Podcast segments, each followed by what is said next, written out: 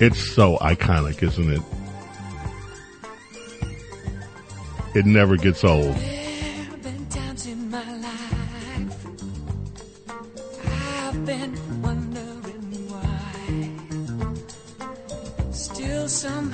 Kenny Loggins on the phone with us. There, you know, the word superstar is overused. Words like genius, overused. In this case, they're an understatement. Kenny Loggins, thank you for being with us. Your career is nothing short of incredible. Thank you for joining us. Thank you. My pleasure. Thank you. So you have been part of our lives. You know, I was music director at W A B C back when it was still the number one music station in the uh, world. And the Loggins and Messina catalog that, that you produce there, I mean, we still play, you, and you still have music that's flowing from that, from your time with the Nitty Gritty Dirt Band, your solo career, the soundtracks that you've done, the children's records. You, I mean, the children's records. You, what haven't you done that you want to do, Kenny Loggins? Uh, that's, I think, to kick back for a while.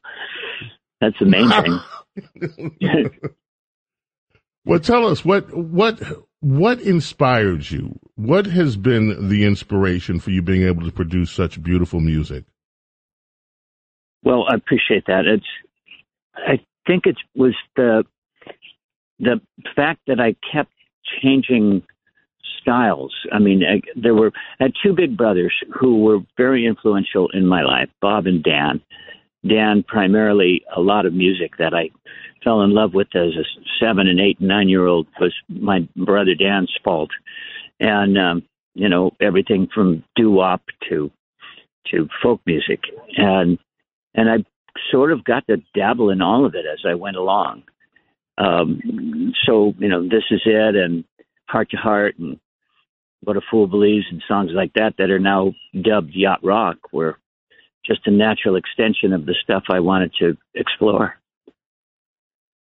And some of the people that you've worked with, I mean, your work with Jim Messina, who, by the way, is also out on tour. You you are on tour. And how's your tour going? Well, it's going really, really well. I had two nights at Wolf Trap outside of D C and um, the, the full houses, the audiences were incredible. It's really, it's really been a lot of fun, even though it is the This Is It tour. It's the final actual tour that I'm planning on ever doing. I know it's like a big word, but that's how I feel right now. So this is your final right now. This is your final tour. This is it. This is this is this the is one. It. Come see me now. Yeah, that's. I would I, I would like to have it that way. And you know, I'm, I'm seventy-five. I've been on the road since nineteen seventy-one, and um, wow. Not all the time, of course. But that's a long career, and, you know, I, I feel a lot of gratitude, and I also feel very done. I feel like, okay, I've, I've caught enough flights now. I, I need to, you know, slept in enough hotel rooms. I I need to be home. I have four grandkids now. Good gosh. You know, speaking of grandkids, and that, I can I just tell you, one of the, and it's not as widely known, but one of my favorite, personal favorite tracks was on the High Adventure album. It is the profound. Uh-huh. It is such a profound song. Only a Miracle. And oh, it talks. Yeah, it, it Kenny, that song is just incredibly profound. Folks, if you're not hip to it, I you may want to take a listen to it. It's on the High Adventure album. And I first heard it from, um, I was living in an apartment, and I heard it underneath me. And I'm like, what are those strings? Who's doing that? And then when I actually heard the story, it the first time I heard it brought tears to my eyes, and it never fails to do that if you listen to it in the right space. It, it's truly profound. What have been, if you had to pull out some of the highlights of you when you knew that this that you were on kind of an unstoppable path towards success, what would they be? Boy, that's, that's a good question. Um, I, I don't think, unless you're Ed Sheeran, you don't know that you're on an unstoppable path. And that, uh, for me, I just kept wanting to write songs that dug in a little deeper to the stuff that matters to all of us. And try, if I could, if I could nail that thing that was moving me, then it would reach other people. And so, you know, the mu- music that I loved were the songs of Joni and Paul Simon, James Taylor, and, you know, um, uh, Carole King, and the ones who really tried to write about stuff that matters. And so that became my passion. Wow.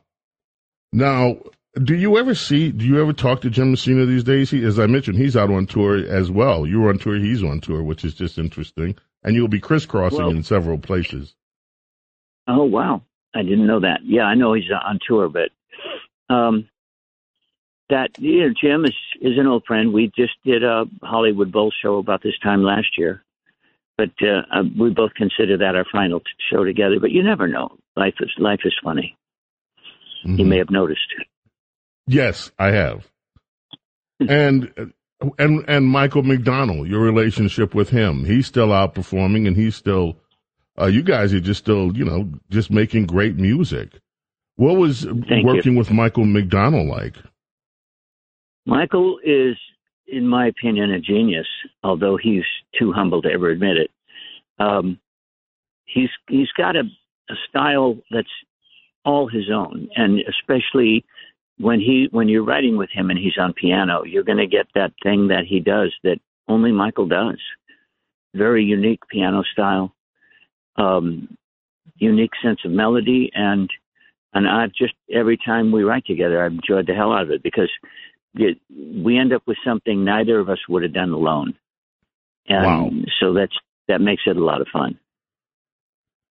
Okay, here's a question, a musician kind of question. Do you ever get, to, when you're doing these tours, do you still get excited by s- singing the songs that in some cases now you've been singing for decades? Is it, do you yeah. still feel the fire for some of the songs when you're actually performing them? Absolutely. And I think it's primarily, I think it's the rush that comes from making that connection with an audience. Uh, and it literally is like a, a electric kind of feeling in your body when when things are going right and the audience is really getting it. Like you were referring to, uh, the more we try, and you know, if you listen to it in the right mood, when you really get a song and it moves you, there's there's something palpable about the exchange of energy with the audience, and I think that's the rush that so many of us legacy acts are still going out on the road just just to remember that feeling. Wow.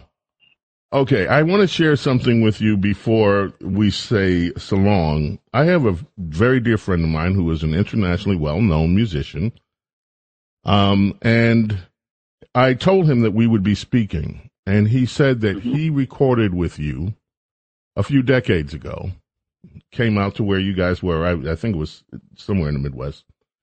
But he was going through a lot of crap in his life at that moment, and he was in a lot of pain. He was dealing with a lot of personal issues, and he said that somehow or another that you recognized that.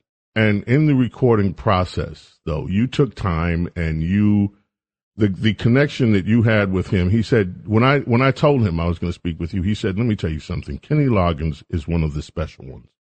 He is one of the special human beings. It goes beyond music. It goes to the person that he is. He's so kind.